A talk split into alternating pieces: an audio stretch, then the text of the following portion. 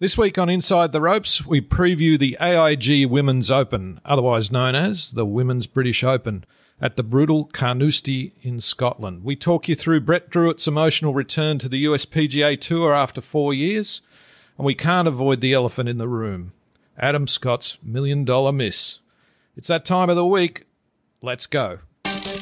You're listening to Inside the Ropes, Australia's must listen to golf show with exclusive content from both home and abroad. Subscribe now through your favourite podcast app. Hello, everybody. Welcome to episode 220 of Inside the Ropes. I'm Martin Blake, Media Manager of Golf Australia. We've got a bumper show for you today. We'll have a regular guest in Karen Lunn, CEO of the WPGA Tour of Australasia, on board to walk us through Carnoustie and the AIG Women's Open this week featuring the likes of Hannah Green and Minjee Lee. We'll also get to Adam Scott's Heartbreaker in Greensboro, North Carolina.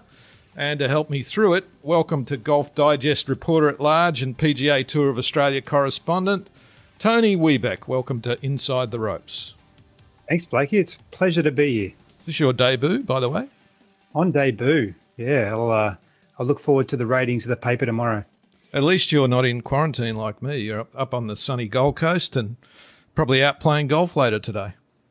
No, not today, but we might squeeze in a uh, a little cheeky nine Thursday afternoon, I think. And uh, yeah, very fortunate in this part of the world to have a few of our freedoms still intact. So it's nice. Well, it was a big week in golf, wasn't it? With uh, I mentioned Adam Scott, but also Brett Drewitt, who we hope to be talking to later on in the show. But uh, Adam Scott's miss at the Wyndham Championship has caused a lot of comment. I think Mike Clayton's already penned a, a bit of a column for golf.org.au today about it. Um, Scotty's putting is something that does do people's heads in at times, but it, you know, against that, it was great to see him playing well. Of course, he got into a uh, was it a six way playoff? Um, yeah at the Greensboro. He actually came into the week needing to play well to extend his season because he was outside the top 125 on the points list, and he certainly delivered that. He played a magnificent final round. Uh, he gets to, I believe it's the second playoff hole, hits it in close, four feet three inches, and misses. So, again, people are going to be talking about his putting, I guess, aren't they? Yeah, it was actually, I think, the first playoff hole, and um, it was an interesting because of the six man playoff they hadn't equaled the highest number of players in a playoff in PGA Tour history. And what was interesting to look on the on the coverage was the amount of guys standing behind him, watching him try and putt. You know, five guys have yeah. holed out and made their putt. It almost, you know, makes him look human again to know that you know when we're standing over a putt of five feet with our mates standing around us hoping we miss it, that even a guy like Adam Scott can pull one into the left side of the hole and have it lip out. Um, you're right. It's something that's troubled him for a lot of his career. Um, he's won 14 times over on the PGA Tour, so he's made plenty of putts as well. But of course, yeah, it's think, not like he can't putt at all. It's uh, it's a myth to think that he, he can't putt. Otherwise, he wouldn't have won 14 tournaments on the US Tour and and be the first winner of the Masters. I mean, uh, it's ridiculous. But I guess he's um, you know, to, if you're brutally uh, analysing his game, you say you wouldn't you wouldn't necessarily pick him if you if you had a you know a three foot putt to save your life.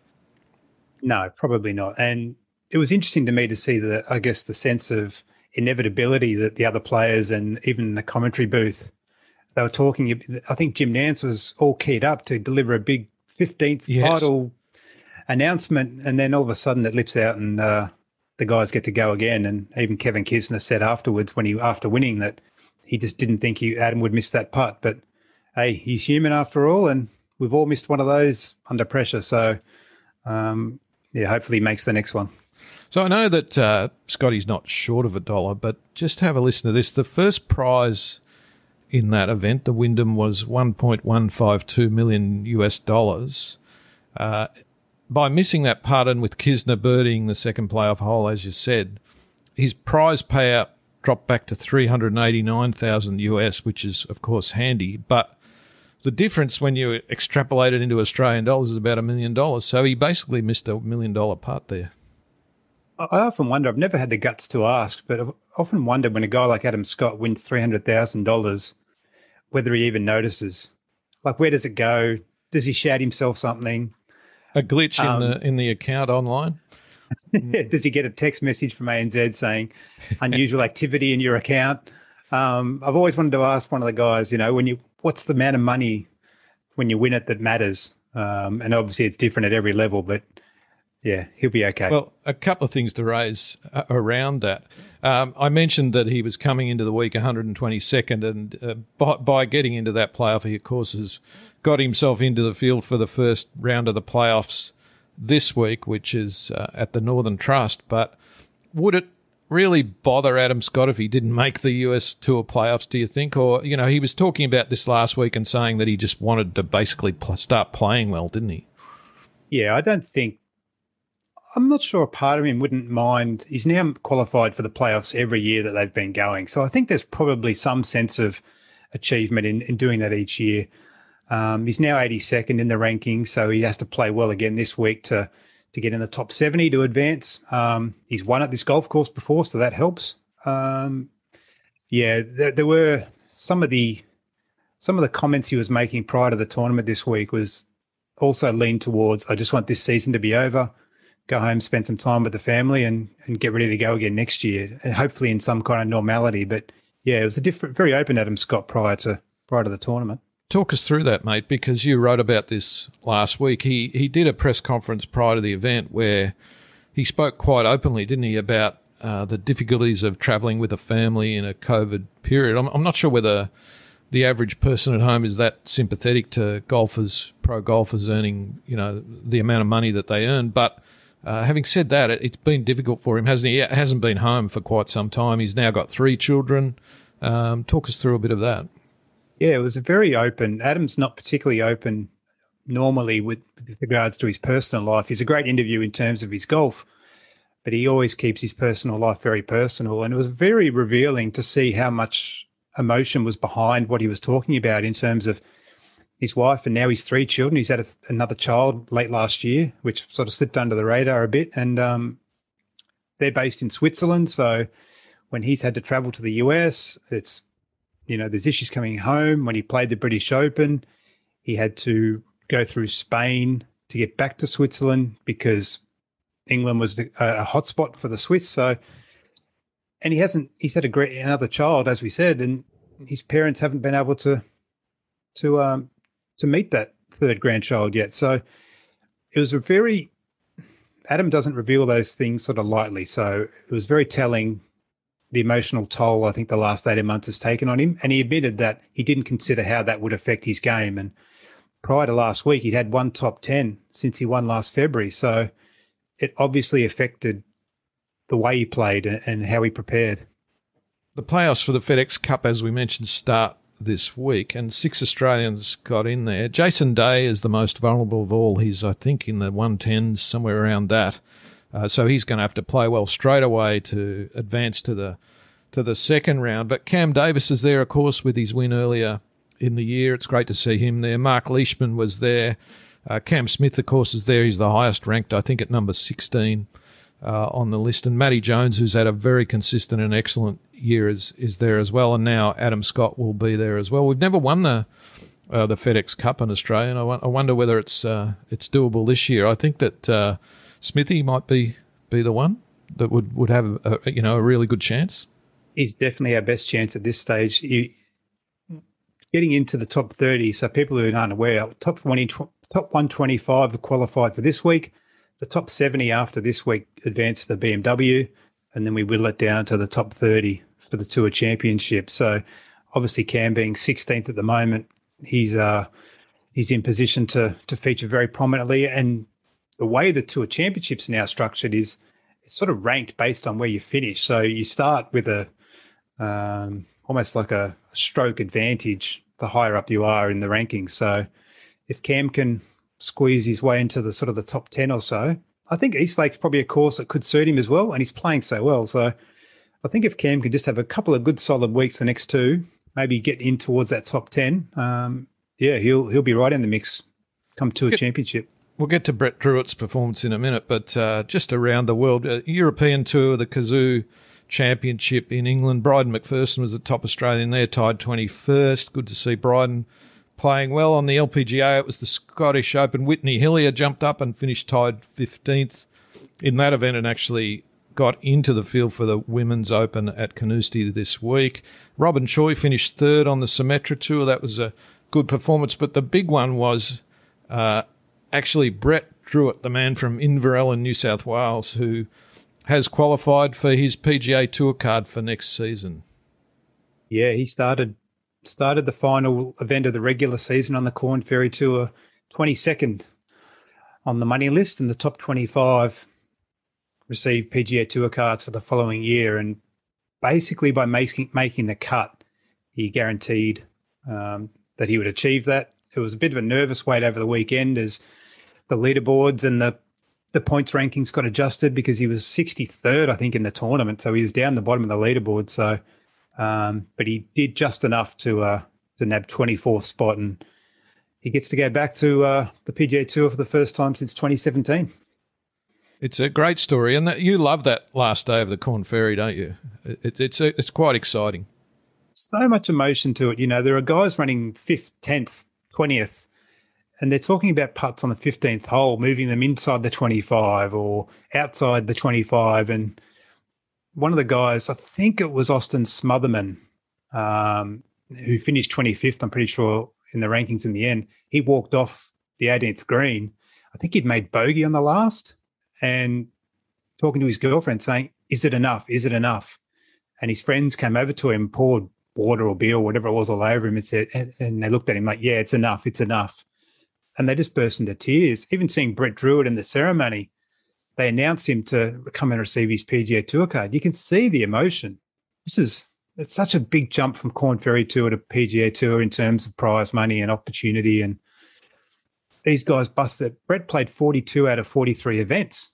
You know, this is a season that started in January of last year, and you can imagine that. You know, he's he's been at 42 golf tournaments in that time, and just to get that chance to finish 24th and yeah, I think it's one of the greatest days in golf. To be honest, it's we don't have the PGA Tour qualifying schools anymore, which used to throw up so many great stories. But yeah, this is the next best thing now. Well, I'll tell you what we might do about that, Tony. We might just talk to Brett Drewitt. Uh, we're going to come back after a break and we'll talk to the man himself. With Australian Golf Media, you're back inside the ropes. Welcome back to Inside the Ropes. Well, as we mentioned before, probably Brett Drewitt is the story of the week in Australian golf because, you know, just an amazing story, Tony, of playing so many tournaments in in one year and then getting getting his card back uh, four years after the last time he played on the on the main tour. So, all the way from Boise in Idaho, it's a great pleasure to welcome Brett Drewitt to Inside the Ropes. How you going? I'm doing well. Thanks um, for having us. I really appreciate it. What's the feeling today? It's probably uh, 24 hours or so after the moment. You you only finished, I think, 63rd in that tournament last weekend on the Corn Ferry Tour, but I think you probably had a pretty good idea because of the rankings. You needed to get into the top 25 on the, I suppose it's the money list or the points list on the Corn Ferry point. points list. Yeah. yeah.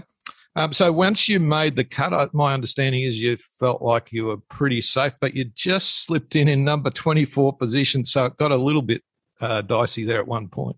Yeah, it was. Yeah, I was probably 95% locked up going into into the final event, um, just because I had such a big lead over the the 26th place guy, um, and it really had to be a perfect storm for me to get knocked out, even if I made the cut. Um, but I still obviously wanted to make the cut. I had goals that I, I actually I didn't meet. I, I, didn't play my best golf last week, um, but yeah, I'm just I'm glad at the end of the at the end of the week I um I have that tour card to hold up, and uh, yeah, it's it's a great feeling. Did you have a drink at all, just to have a little celebration? Uh, just like every other Aussie does, yeah, of course. I had a little bit of a headache Monday morning, put it that way. Tell me, Brett, watching the ceremony and guys getting presented with their PGA Tour cards, you've done that before, but you could see the emotion on your face walking across that green to accept it. Can you talk us through? You played 42 events in what must have felt like a never ending season that started last January. Yeah. What emotion goes through you when you you're taking that walk to accept that card, and, and what are you thinking about to get to that point?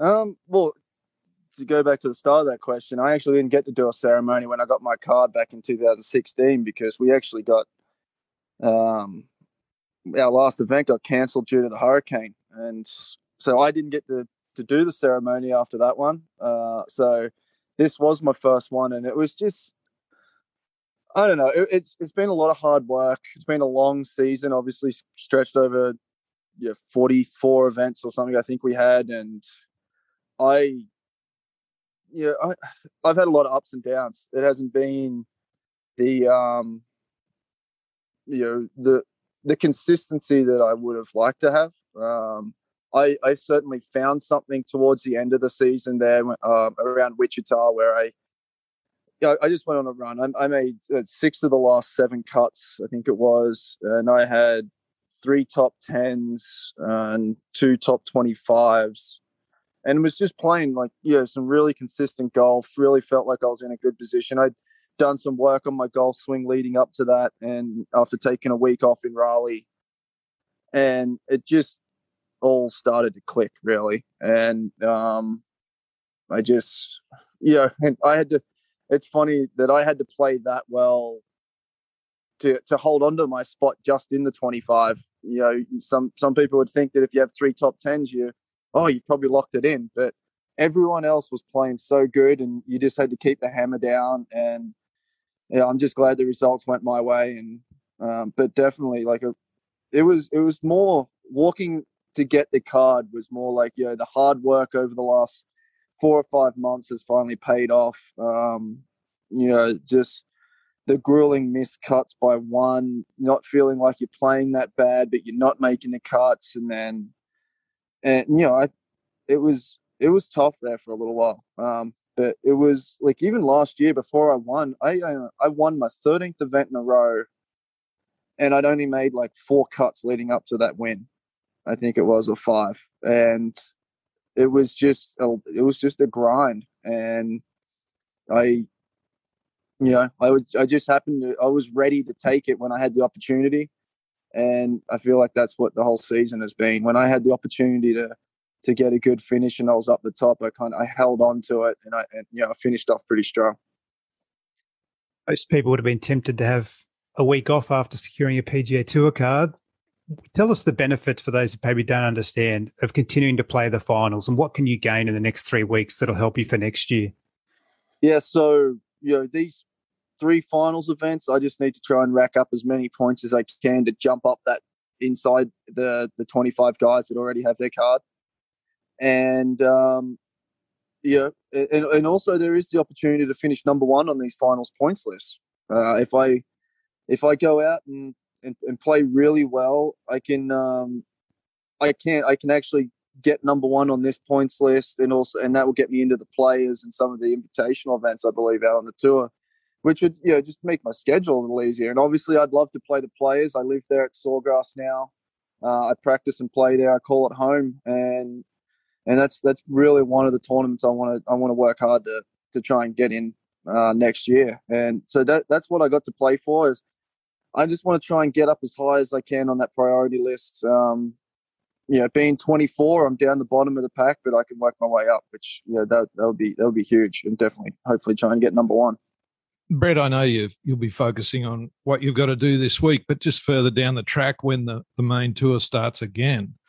Uh, how do you reflect on what happened to you in 2017 when you were out on the tour? You you had seven top tens, so you you know you you did okay. Um, do you believe that you can compete at that level? And uh, the second part of that question was, what was it like out on, on the big tour? Like, what are the courtesy cars like and the hotels? And the, I've heard stories about the, the gifts that get left in your locker and stuff like that. It must have been pretty cool.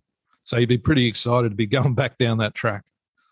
Yeah, I'm. You know, I'm excited. Courtesy cars obviously is going to be really good, and you don't have to worry about you know, booking a rental car and, and that kind of stuff. Um, you know, it's not so much about the money, but it's it's more the um, the convenience, really. Um, then, but when I first got out there, I think I, I, I, for some reason, mentally, I thought I had to to change things to get better, to perform, and and contend on the PGA Tour. When I really just had to keep doing what I was doing and um, and and get better gradually as I go, rather than trying to like speed up the process. Uh, and and I think um, this this season I feel like I'm, I'm I'm a lot more prepared. I have a coach who is out there. Um, there's going to be out there most of the weeks um, that I can I can see. Uh, he can also you know I can go out and just play practice rounds with some of his guys like Kevin Na, Jason Kokrak, Chesson Hadley. I can and I can pick their brains about you know their successes and you know how they how they get ready for tournaments, what they do here, what they do there, and and I feel like that's going to benefit me a lot more that I didn't get back in 2017. Um, I played I played a lot of practice rounds with just buddies of mine. Um, there was only a couple of times where you know I got out at Farmers and played with Leishman, uh, which was you know a great opportunity. But then at the same time, I wasn't in some of the tournaments that they were in. Like the tournaments I were in, they were taking off. So I, I think I'm definitely feeling more experienced. I feel like my game is in a much better position mentally. I feel better, um, and I think I'm I'm more ready to go now than I was back in 2016, 17. You're only a fairly young dad as well. How's it been the past 12 or 18 months juggling fatherhood with this road schedule you've been on? I have a good wife. Um, it's yeah, COVID kind of hit at a good time, really. Um, I I got to see my son take his first steps um, in that little three month break that we had during COVID, which you know, which was really, which was awesome. It, it's something I think every every dad would love to be there for. Um, they've also, you know, and then it was a hard stretch there, that 13 in a row leading up to my win. Afterwards, they didn't come out on the road. Uh, they stayed home. I didn't get to see them, and that was a hard. It was a hard thing to do. Um, be away from them and be away from you know the little fella. Just it, it that, that that was probably the hardest part. But now that we're we're through this time and they're, they're traveling a lot more now, they're on the road with me. They were there last week. They're here this week, um, and they're going to come out on tour with me as well. Um, so it's it's good to have them around for sure. I can I can go out and practice and, and come home, and I got my little boy to hang out with, and he, he's just as good a golfer as me right now. So I I'll just let him hit balls around and play with him. It's kind of cool. Now, we spoke a couple of years ago when you made qualified for the US Open. You've grew up in Inverell. You've played cricket against Josh Hazlewood as a young fella. Yeah. But what I wanted to ask, which I found only recently on your Twitter feed, which I think is from a couple of years ago, but Payne Stewart. How does the Payne Stewart influence come into Brett, Stewart, Brett Drewitt's life, and and how does he kind of inspire you? And um, what what are the qualities of Payne Stewart that you've you latched onto? I think just the way he played the game. You know, I uh, I just I loved. I I, I, just, I loved the way he, uh, you know, he was very passionate about his game, um, and that's what I try to do. And he also, you know, he wasn't he wasn't scared to, to wear the clothes he was wearing, and you know, just I and I always go back to when he won that US Open and he beat Phil Mickelson, and you know he he put his hands on Phil's face and he said, you're going to be a dad. You know, just the way that, you know, like he just won the US Open and he's going over to Phil Mickelson and saying, like, like you're going to win one of these, but right now you're going to be a dad. Um, I think that really um, was that was just cool to me that he could be so humble to then like, yeah, yes, I won the US Open, but also um, and say that to Phil. And I, I, played a practice round with Phil Mickelson in um, at the US Open. I played nine holes with him and Jon Rahm, and uh, I got to talk to Phil, which was really cool. Uh, he, I, um, I then I sent him a message because it was Father's Day, obviously on Sunday, the U.S. Open, and I just wished him Happy Father's Day and and that kind of stuff. He got to meet my little fella, and he's he. It was five ten minutes later, I get a message back from Phil Mickelson. I wasn't sure if he was going to remember me, um, and you know he said, "Enjoy your first Father's Day. It's going to be cherish it and and just he, he, he really thinks about the others as uh, the other people as well as himself, and um, I think he got that from Payne Stewart as well, and that that's really where I I get from Payne Stewart. I I just really like the way he handled himself, and um and yeah, I don't know. That's you know. Now I've got to ask, like when you play nine holes with Phil, do you say, "Can I get your number?" Like, how does that work? Like, we I, you just ask him for his number? At the end, at the end of the nine holes, I, you know, I just said, you know, do you mind if I get your number? And if I'm playing in a tournament down the road, and, and you, you have some time to play or, or something like that, and, and you're interested in, in you know playing with me again, I, I he was like, yeah, no worries, Liz, I'll, I'll give you my number. Here it is, and um, and that's that's just how it happened. It was. Did you take any money off him? We didn't play for money. So I don't know. I was I was more nervous on that first tee than I was the next day um, teeing off in the first round. So I, you know, I was standing on the first tee at Pebble with like 15, 20 rows deep, and when I teed off in the next afternoon, I think I only had like, yeah, maybe 50 people standing around the tee. Brett, I'm interested to know uh, what it's like out on the Corn Ferry too. I know we read the scores every week. We know you've got to shoot about 61 to kind of be competitive every every other day. It's unbelievable. But just from a logistic point of view, 42 tournaments in a year.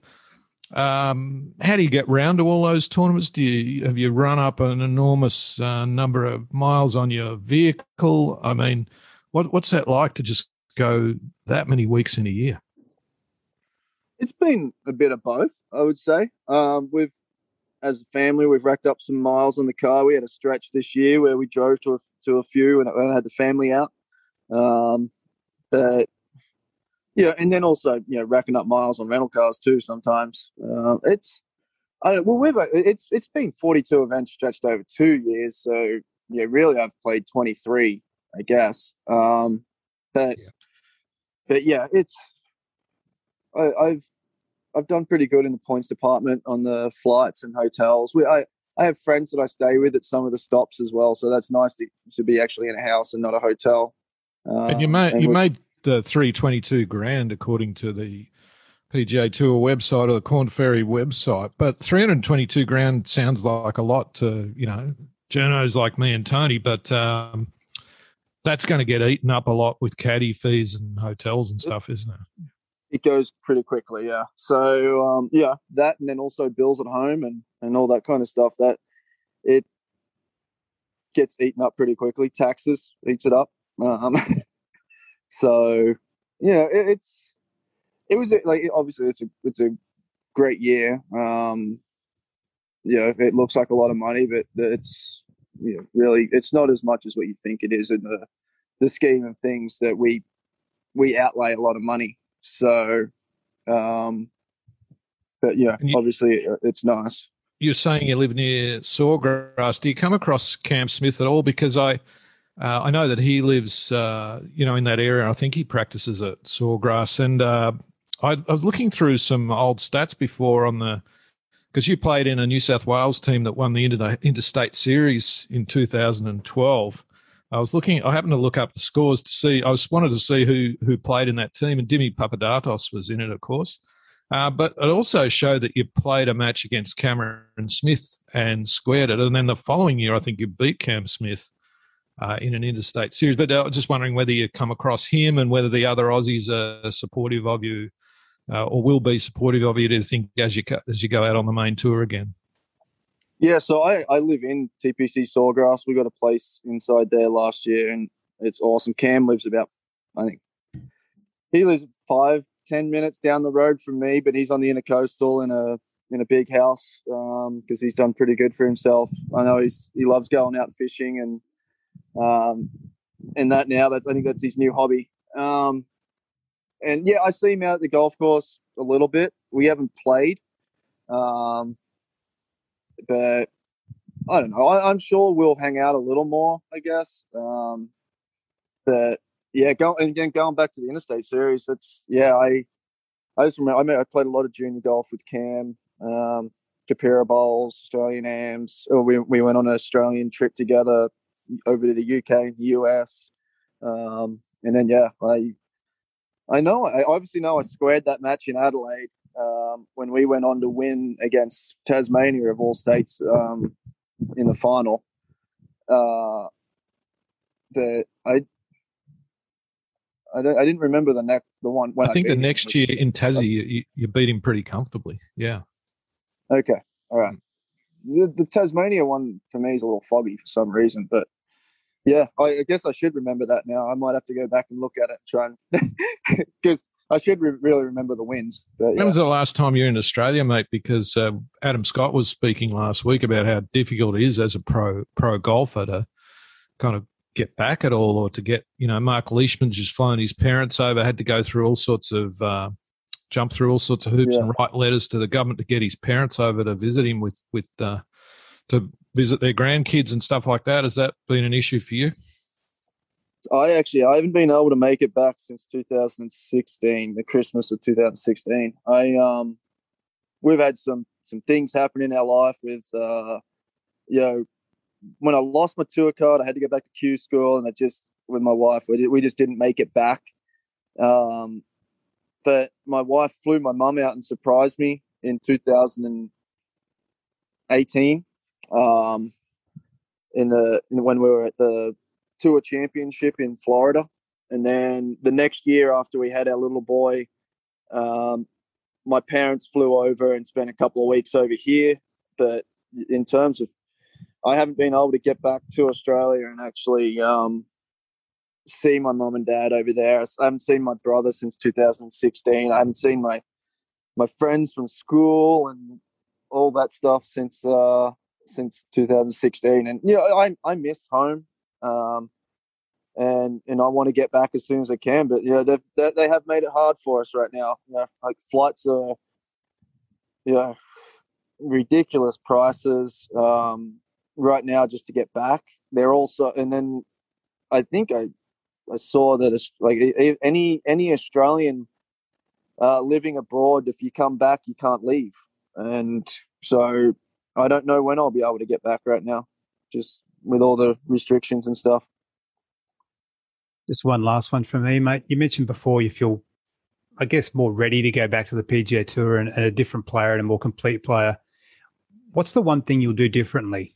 What did you learn in 2017 that you'll you know, a lot of guys get caught up in playing every tournament they can just to stay out there. And what what did you learn from last time that you'll adopt in 2022? Uh, I'm I'm definitely going to play practice rounds with um, you know other other players um, as uh, opposed to guys that I just got on tour with. So obviously, like I said before, Drew Drew Steckel, my coach, has um, some guys out there that yeah, I'll be able to just tag along and um, and and hang out with those guys on the course and practice rounds and, and stuff like that. Just and and pick their brains and um, but whereas I, I didn't I didn't get a chance to really do that when I was out there my first year, which um, you know I probably just lost a little bit in being able to gain a little bit of experience just talking to people. Um, and also I, I you know I just I just learned a lot in, in the and the fact that like be you. Do what you do on the golf course. Don't try and be someone else just because it's the pga tour. Um you know i i know and, and and also I know I know some of the golf courses now. Some of them I was going in blind, right? I I, didn't know where anything was. I I'd never seen the golf course before, and Monday Tuesday I'm trying to learn it because I know I'm not in a Wednesday pro am. Um, so I think that'll be better, but also just you know, knowing that my game is good enough and just sticking to my process of getting better a little bit every day, doing that, believing that I, I, I believing that I should be out there, uh, which I know I should be out there, uh, is is probably what I'm going to take out of it. And I've got a really good mental coach right now that I talk to that um, helps just clear the mind and just trust the process in a way. And you know, that's that's that's pretty much what I'll be doing. I won't be as starstruck going out there this year as what I was in in 17. Um, you know, walking on the range and seeing guys like McIlroy and um, Tiger, and you know, even just seeing Adam Scott. You know, guys that I idolized growing up. Um, you know, that I obviously I'd like seeing them and stuff like that, but I'm not gonna I'm not gonna be as starstruck because I am I want to beat them. That's know so Great attitude, mate. Uh, look, it's been fantastic to talk to you. I really think it's one of the feel good stories of the year. We need all the positive stories we can get, right? Yeah. With everyone locked down like we are here in Australia and COVID running wild there. So, uh, really appreciate it. Good luck this week in uh, the Korn Ferry finals. Hope you can get your ranking up a bit and uh, especially good luck on the PGA Tour next season. Brett Drewitt, thank you. Thank you. I appreciate it, guys. With Australian Golf Media, you're back inside the ropes. Welcome back to Inside the Ropes, and the final major of the 2021 year is coming up this week with the AIG Women's Open at Carnoustie in Scotland, and it's a great pleasure to have our regular guest on the show, Karen Lunn, CEO of the WPGA Tour of Australasia. Karen, welcome. Morning, guys. Thanks for having me on. It's uh, going to be an exciting week. Lunny, I, I don't like the. Uh, what do you think about the AIG Women's Open name? Because we're talking about the Women's British Open, aren't we? But the R&A have chosen to to call it that the last couple of years. I, I, I, really, I really wish they didn't do that. To be honest, I understand the need for sponsors and and the need for money to cover your costs, but um, you know, it, to me, it's the women's women's British Open. They're very uh, testy about it, Tony. I think I think we get chipped if we call it the uh, the original name. Yeah, I mean, I think that I understand them wanting to, you know, obviously there's the Open Championship, and that's been the Open Championship, you know, as far as anyone can, you know, go back in, in the archives. And and I guess wanting to call it the Women's Open, I guess, you know, to, to I guess align it with the Open, but, you know, obviously the point of difference being women. Um, you know, unfortunately in the women's game, you know, the sponsorship dollars and TV revenues that the Open Championship would attract um, isn't isn't quite the case yet with, with in women's golf. So I guess, you know, obviously the need to have a title sponsor, obviously AIG are a big supporter of women's sport. And um, yeah, it is what it is. You know, it's the it's the AIG Women's Open, and I guess um, you know we're fortunate enough that the, the, the, girls playing this week are playing for four and a half million US dollars. So. Uh, we shouldn't be complaining too much. The event's really been elevated since the R&A took it on a few years back. So uh, I think it's all good. We've just got to get our heads around it. I've got seven Australians in it uh, Green, Kemp, Lee, Kyriacou, O, Kirk, and Kirsten Rudgley, who from Perth, who an amateur who was runner up in the Australian Amateur this year, triple Western Australian Amateur champion. She qualified this morning at Panmure. So I think Absolutely. it's seven. Does that sound right? Um, and Whitney Hillier. And Whitney Hillier, my apologies. Whitney Hillier played quite well at the Scottish Open. Yeah, she got in through last, last week. So right. had a great finish in Scotland, um, tied for 15th an amazing last round 65 and you know under that pressure when you know you have to have a low one to get you in next week that's a, big effort from Whit. so she'll go in uh, full of confidence. And four Western Australian girls in the field that's pretty awesome. We've done really well actually because only I was talking to Sue O only um, a week or so ago and before Ireland she wasn't actually in the field for the Open either. So which is surprising given her status in the, in the game I guess. But we um yeah, we've had a, a, nice little boost to get to, to eight for this week, which is great. Yeah, I mean, eight's a really good representation, and let's hope that you know our girls can do better than we all did back in 2011. There, I think uh, Karrie was the only one of about I think eight of us to make the cut. So let's hope they do better this week. But you know, I think I think you know obviously Kirsten's story is great. Um, Hannah Minjee obviously had a tough week last week, sort of coming off a, the Olympic hangover, I guess. Um, hardly surprising, and and I don't think that's going to really hurt them at all this week. I think they were probably pretty exhausted after, especially Minjee having won in Evian and then going on to the Olympics. So um, I've got no worries about them missing the cut. I think it's probably actually going to be beneficial to them um, heading into this week.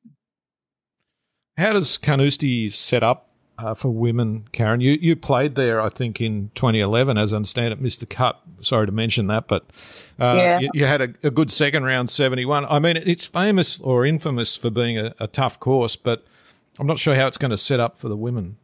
Well, it is tough, and, and I think it's the. I mean, I was just looking back at the scores, and, and Yani Tseng won with 16 under, um, you know, back in 2011, which is unbelievable. And you look at how dominant Yani was at that point in her career. Um, you know, it's it's almost unfeasible that they could shoot those scores. The course has been lengthened this year as well. Um, it's past 71 um, playing. I think it's just over 6,600 yards. So it's going to be a good test. There's some tough holes. And, you know, I struggled. I, I think I had a 10 on my card in the first first round last uh, in 2011, which which really put me back. But um, the finish there from 15 to 18 is one of the toughest finishes you'll ever see in, in women's golf. So, um, you know, they're long, tough holes. Again, it all depends on the wind. I think the forecast is not too bad for this week, which is quite fortunate because it's it's a very, very tough golf course. You didn't come to grief in Barry Burn, did you? Like, uh, you know, no, I didn't. It was the the fourteenth hole of par five, and um, I, I was the rough was was brutal, and I was in the rough, and just convinced I could get out of this long rough and took way too many goes at it, which um, you know was one of my faults. I always thought I could do things that I probably shouldn't have done. But um, yeah, it came back strong in the second day. But you know that that's just history. But um, you know, I think interestingly too, if I, I, just looked at those results from 2011, all the players are up there were really really good ball strikers, um, really really strong players, and I think that's probably going to be the case. I think we'll see the cream come to the top this week. Talking to uh, the the men over the years about Carnoustie and we always hear it as fans and as watchers that you know it's nasty, it's the toughest test in golf. But they actually really revel in it. It's one of their favorite open venues because of how tough it is. In the moment, can you enjoy the challenge challenges presenting and just the know it, the knowledge that the grind is going to what going to get you through that, that absolutely. Idea? yeah i mean I, I loved every minute of playing um, links golf in, in the women's open championship. It was without a doubt the highlight. And every minute you step onto those courses it's just um, it's a, it's a bit like it's a bit like a fairy tale to be honest with you. It, Carnoustie is such a great course. Every hole is so different. Um, there are not two holes that look the same or play the same. Um, it's not uh, like some of the other links courses where you go out one way and back one way, you get crosswinds from every direction. Um, it's just a, a, superb golf course, and yeah, I mean, I, I loved every minute of it. You know, unfortunately, my short game was never good enough to to, to get me in contention in an Open Championship on a links course because you know you you're going to miss greens and you're going to miss fairways. That's the nature of links golf, and you have to have a good short game, which unfortunately I never. My short game was never my strength. So, but um, yeah, it's it's you, you have to enjoy it. Playing on those golf courses, you know, people pay thousands of dollars to get to play on them, and you get to play six, seven rounds in a week. So it, it is tough. And as you said, it's it's this nickname Carnasty, and that's for, for not for any good reason. We all saw what uh, John Van de Velde did on the 18th hole back in whatever whatever year that was in. But um, as I said, the finish that the, the last four holes are so tough. Um, I don't know how many shots you need up your sleeve. Um, you know, heading into those last four holes, it's really really tough. Karen, I'm going to say the greatest day of your golfing career was in a Women's British Open because in 1993 you won it, and I texted you about this yesterday, and you said I'm not sure I can I can remember back that far, but I'm I'm, I'm absolutely sure you could. That was the biggest win of your career, wasn't it, at Woburn? And, and not only content to win it, you won it by eight. Yeah, I mean, it was definitely the biggest win of my career, and it, it was a time in my life when I was playing really good golf. I was injury free, and um, yeah, I mean, I started off the final round with a five shot lead and played one of the best rounds of golf under pressure I've, I've ever played in my life. And um, didn't really give anyone else a look in. Um, you know, obviously eight shots sounds a lot, and um, you know, coming into that back nine, it was a completely different golf course, Woburn, the Dukes course, which is a really, really tough course. Um, yeah, I, I, do, I do remember. I remember how I felt standing on that 18th tee and knowing that I could have, I think, I don't know how many, I could have 12 or something and still win. So I was pretty confident I could get over the line then. It's 20 years, Karen, this year since the Women's Open became a major. Have you, are you aware that has there been discussion about retroactively awarding that major championship status to yourself and and Corinne, Dib- Corinne Dibnah and I know Karrie won a couple prior to 2001. Has that ever been brought up? I think there has been some discussion about it, but you know, ultimately it wasn't a major championship then. So um, I think there's a lot of talk to try and get Laura Davies into the various Hall of Fames because Laura won it before it was a major as well. So um, you know, if it happens, it happens. You know, I, I, certainly don't think it should be. It wasn't a major championship, and when I won it, and, and as you said, when Dibs and then and then a couple of times Karrie won it, but um, you know, if it happens, it happens. You know, it wasn't a major when I won it. It felt like it. Um, you know, all the best players in the world were playing um, that week, so you know, I, I, know what a good performance it was, but it wasn't a major, and I, I certainly, you know, don't think it should be either. Karen, uh, Kirsten Rudgley's position in the field must please you. I know she's still an amateur, but I'm sure she's probably not too far away from turning pro. And I think Steph Kyriacou doing so well in Europe as well. At still, I think, 19 years of age. I mean, we've we've got some some real talent coming through, haven't we, on the women's side?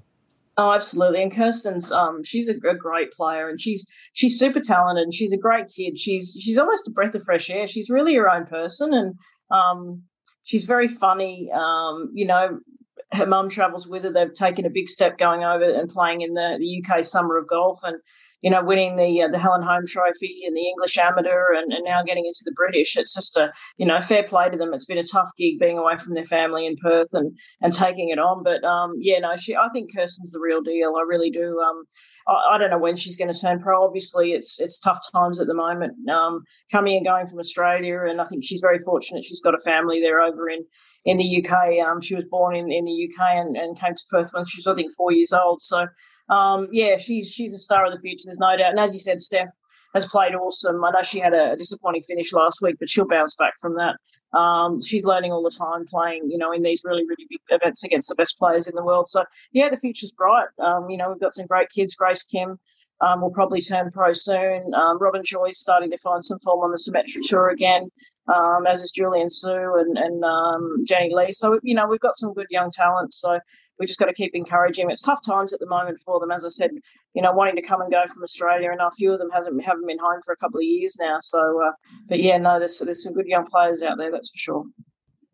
I think it's worth highlighting for people who maybe aren't aware of what Kirsten's achieved the past 12 months. Like it's, I was just looking through her uh, World Amateur Golf ranking. It's, it's since the 2020 WA Amateur, she's had five wins, two runner-up finishes, as you mentioned, Karen, the Scottish Women's Open and then the English Amateur.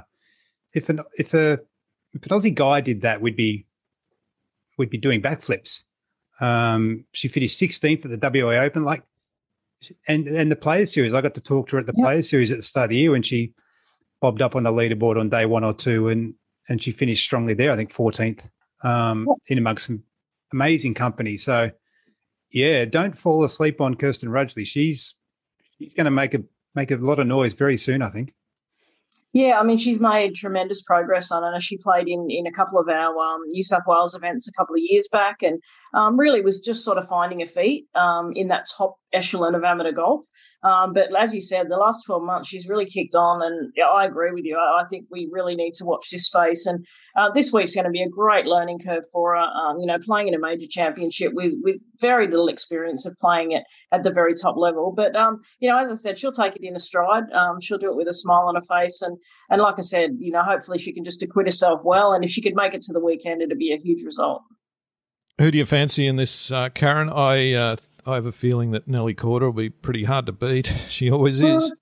It's hard to go against her, isn't it? Obviously, you know, her form the last few months has just been unbelievable. I mean, you know, winning her, you know, her first title, then KPMG, and then Olympic gold medal, and I mean, you know, she is the real deal. And and uh, the, the way she drives the golf ball, as far as she hits it and as straight as she hits it, she's going to contend, every, you know, on any golf course. But you know, the, the difference this week is we are playing links golf, um, and it is very different to playing your traditional American courses. So, I mean, who knows? I mean, I, I think that probably. Um, you know, Minjee and Hannah, I'd like to think that they could both bounce back. Um, I think that there's um, Lydia Ko to me is one that's just absolutely stands out. I mean, Lydia's got all the shots um, she's played links golf a lot of her life. She grew up in New Zealand where it's, you know, obviously very windy. Um, Lydia would be my pick this week, but I do think Nelly's going to be hard to beat. Um, a couple of other smokies, I think. I think Leona Maguire, I think she'll play well this week. She's got a lot of experience on links courses. And Ally Ewing, one of the American girls, that she's her name's up there on the leaderboard um, sort of week in week out. But you know, I'm gonna I'm gonna go for Lydia this week. I think that she's going to be hard to beat, but obviously cheering um, cheering for Hannah and Minjee and the other girls as well. The Lydia story would be quite incredible, really, given where how she started her career, and then I guess the the waywardness of it for a little period there, where she was struggling with some things. I think off the course, which translated to on the course. So that would be quite the. And you're right. I mean, she was bronze medalist in Tokyo and runner up this last week at the Scottish Women's Open. So yeah, a Lydia win would be yeah quite something.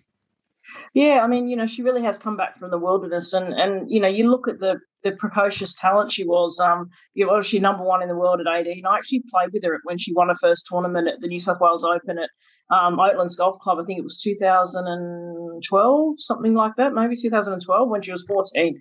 And you knew then how good she was going to be. But you know, you get the distractions. You know, she's obviously got a family with her all the time, and they have a big say in in what goes on in her life. She's had a lot of different caddies and coaches, and and I think that that now, um, you know, now that she's settled on a coach, Um, she's really worked hard this this past off season, and and the benefits are there. I mean, you know, watching that last round of the Olympics, um, Lydia was keeping up with Nelly off the tee, which I was really surprised about on a few holes. So she's gained a lot of length, and um, yeah, I think I think that she her golf swing looks as good as it ever has done. I think, and and she's start really starting to look like the confident Lydia Ko, like you know she was five years ago.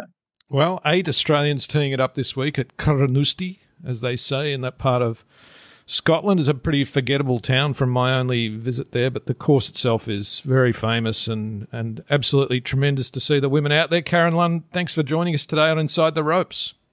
My pleasure, guys. Um, yeah, hopefully we'll be cheering one of one of our girls home next Monday morning. Well, it's going to be a great week in Carnoustie, and let's hope we can find another major champion this week. And always good to have Karen on the show 28 years after she won the Women's British Open. Now, Tony, do your kids play any golf at this point? We're confined to sort of hits at the park at the moment, which has been fun the last couple of weeks. They've bashed the ball into the ether and we go and find them. So that's been our little golf experience for the kids lately, which has been great.